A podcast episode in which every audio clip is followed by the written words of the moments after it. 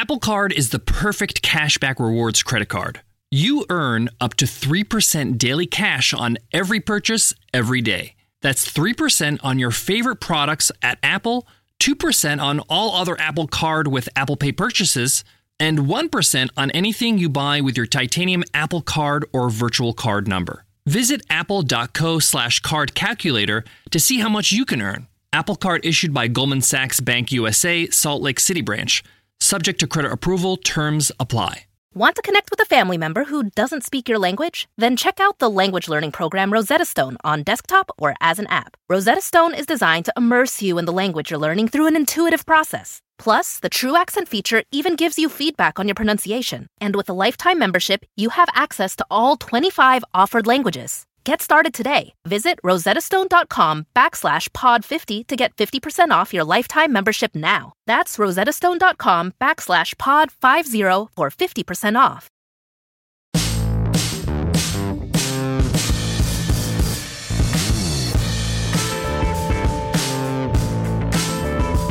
Heyo! Welcome to the $100 MBA Show, where your business gets better every single day with our daily 10-minute business lessons for the real world. I'm your host, your coach, your teacher, Omar Zenholm. I'm also the co-founder of Webinar Ninja, an independent software company I started with my co-founder back in 2014. And today's episode is a must-read episode. On our must-read episodes, I share with you a book that has influenced me as an entrepreneur. I share with you its takeaways, its insights, and why you should read it too. Today's must-read is Effortless by Greg McKeown. When I heard Greg McKeown dropped a new book, I bought it immediately because his first book, Essentialism, rocked my world. I absolutely loved that book. It changed my mindset on so many things when it came to work and business and project management and stress and all that kind of stuff. Greg McKeown's new book, Effortless, offers actionable advice for making the most essential activities that you do every day the easiest ones, so you can achieve the results you want without burning out, without feeling like this is so hard. How do we make those things that really move the needle in our business, that really make the most impact, effortless? That's what I found out in the book, and that's what I'll share with you in today's episode. So let's get into it. Let's get down to business. Asking the right questions can greatly impact your future, especially when it comes to your finances. So if you're looking for a financial advisor you can trust, certified financial planner professionals are committed to acting in your best interest. That's why it's gotta be a CFP. Find your CFP professional at letsmakeaplan.org. Most of the time when I start reading a book that's on my reading list, I just jump right into it and I don't read any reviews. Especially if I read a book from this author before, I'm pretty sure that it's going to be worth reading. But for some reason, this time when I was ordering the book, I actually read a few reviews. And some people were really critical of this book, Effortless, saying it's not as good as Essentialism, and some of the ideas are kind of repeated. But in the back of my mind, I was saying, Essentialism was such a dynamite book, and so many people loved it, and it was a hit bestseller. It's kind of hard to follow up from that. But after reading Effortless, I kind of don't know where those critics are coming from. Yeah, there were a few ideas that, he talked about in Essentialism, which is normal because, he wrote that book and he's going to refer to it sometimes. But overall, I thought the content was fresh, it was new.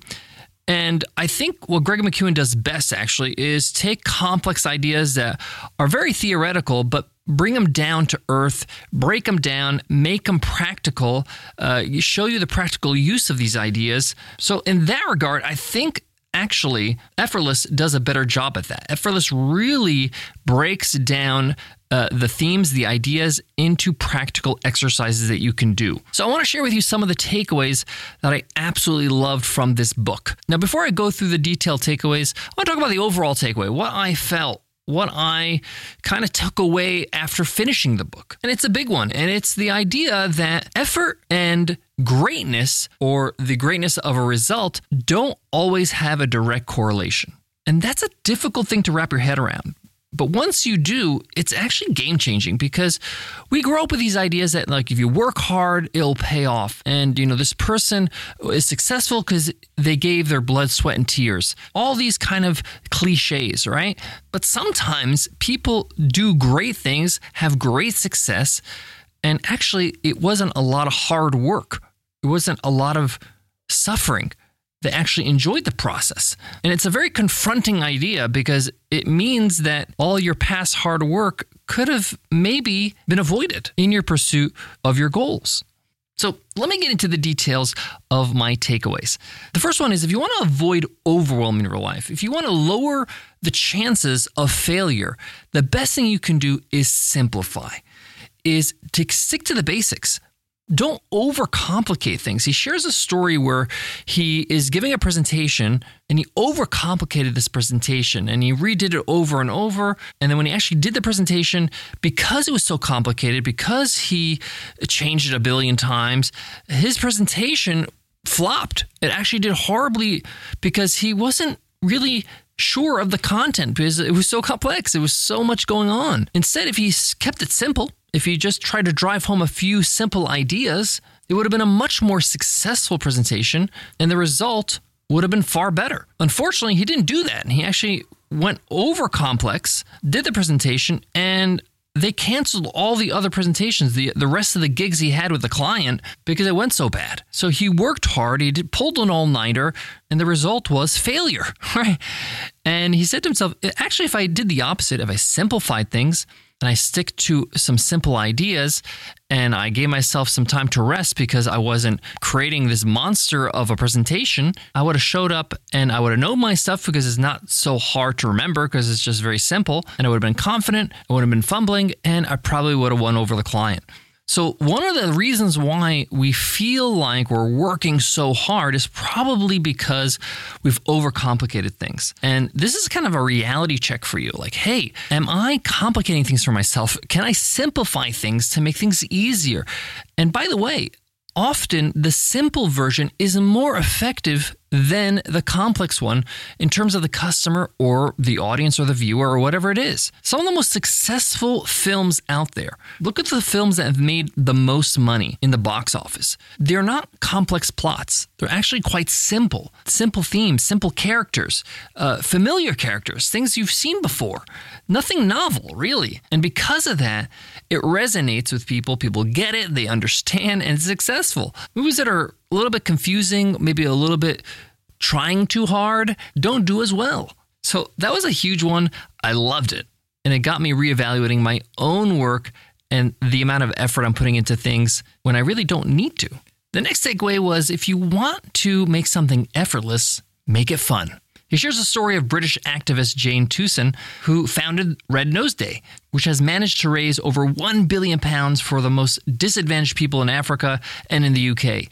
What Jane understood was nobody loves charity, right? They don't like charity events. They don't like stopping and paying for charity. It's a little bit annoying. These fundraisers are really hard. People pledge, but don't actually fulfill their pledges. So she figured out, hey, if I want to make something that's kind of hard, it's a lot of effort to get people to donate money, let me make it fun. Let me couple it with something that people love, which is comedy. So she reaches out to some of the biggest comics in the world so they can perform one day a year called Red Nose Day. So instead of trying to raise money all throughout the year, making it a slog, she makes it this big fun event with comedy, and they raise millions every single year. So ask yourself, what are the things in your life that are making you drag your feet, right? That you don't really enjoy. Maybe it's a task in your business. Maybe it's something in life like exercise, and you've been kind of delaying it because it's kind of boring, running on a treadmill, whatever it is.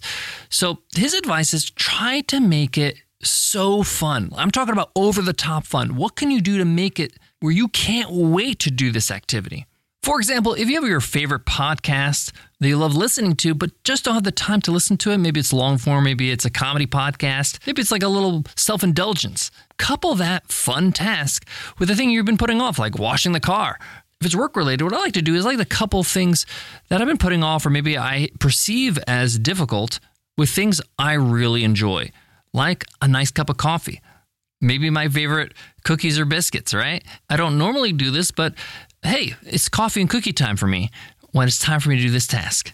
The next takeaway I love talks about start with the first obvious action. If you have to do an overwhelming task and you know it's going to take many steps in a few days, maybe in a few weeks or even months, sometimes We think we have to go into project management mode and let's plan it out and let's outline all the tasks we have to do and then prioritize them and then timeline them and then put them into software.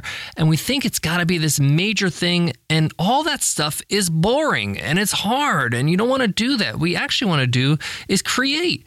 And that's what Greg is talking about in this book. He references another book, The Lean Startup by Eric Ries, which is all about, you know, creating a minimal viable product when you're trying to see if your business is going to fly. So if you have to take on a daunting task, just take the most obvious action. Do the thing that appeals to you most. Maybe that's writing the sales letter, or maybe that's going into Canva and creating a graphic that represents your new product. Or maybe you're a numbers person and you want to start doing some pricing or some packaging models. Whatever gets you excited. You have to remember momentum is important. You don't have to do things in order. You can start with these tasks, the things that kind of pique your interest, and then work in a different order. Like if you're working on the sales page, for example, then you're like, okay, I finished the sales page.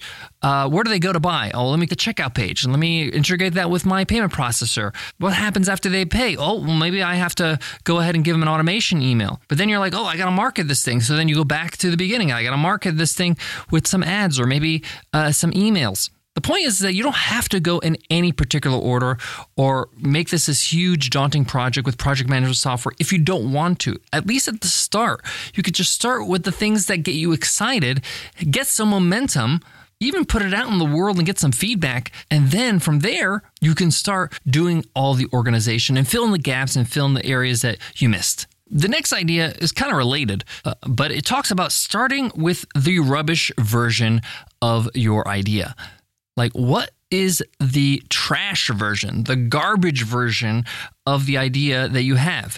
A lot of entrepreneurs, they're perfectionists, right? They want the highest quality. The picture in their head is like version 25, not version 1. So one of the reasons why things are hard and they are overwhelming is because we think we got to do version 25 now, right?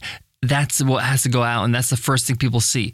No, you could start with the garbage version of this, right? And we're calling it garbage version. It's not absolute garbage, but in your values, it's probably going to be seen as, oh, this is not that great, it's garbage. Doesn't matter. Start with that first, okay? And see how it feels and just get some traction. And then you can always progress and improve on garbage version. You have a finished idea, you have a finished product or concept with the garbage version. You can then improve. But the problem with not doing the garbage version is that you actually never get to the finish line with these grand ideas because it takes so long and you need a lot of motivation, time, effort, funding to make it happen. It's like they say, it's better to have 100% of a grape than 0% of a watermelon, right? It doesn't matter in your head what this could be. If it doesn't exist, it's zero, right? It's nothing. So start with the rubbish version. Want to connect with a family member who doesn't speak your language? Then check out the language learning program Rosetta Stone on desktop or as an app. Rosetta Stone is designed to immerse you in the language you're learning through an intuitive process. Plus, the True Accent feature even gives you feedback on your pronunciation. And with a lifetime membership, you have access to all 25 offered languages. Get started today. Visit rosettastone.com/pod50 to get 50% off your lifetime membership now. That's rosettastone.com/pod50 for 50% off. All right, I got one more takeaway I want to share with you when it comes to today's must-read, Effortless by Greg McKeown. And this one I really loved, and it was all about playing by your own rules. He shares a story of Southwest Airlines when they realized that they need to go digital when it comes to their tickets. Prior to this, it was costing way too much money to print actual old school, tickets, those long, cards. People would either pick them up from the travel agent or they would have to pick it up when they checked in, and they would have their boarding passes and all that kind of stuff. And they wanted to simplify things and they want to go digital. And they saw other airlines like Delta and American Airlines do this in a certain way. They had a huge amount of investment they had to make to build out the software and the system and the kiosks at the actual airport that, print out these digital tickets. And when they sat down to me and said, hey, this is going to cost us, $20, $30 million just to get this going. This is really going to affect our bottom line.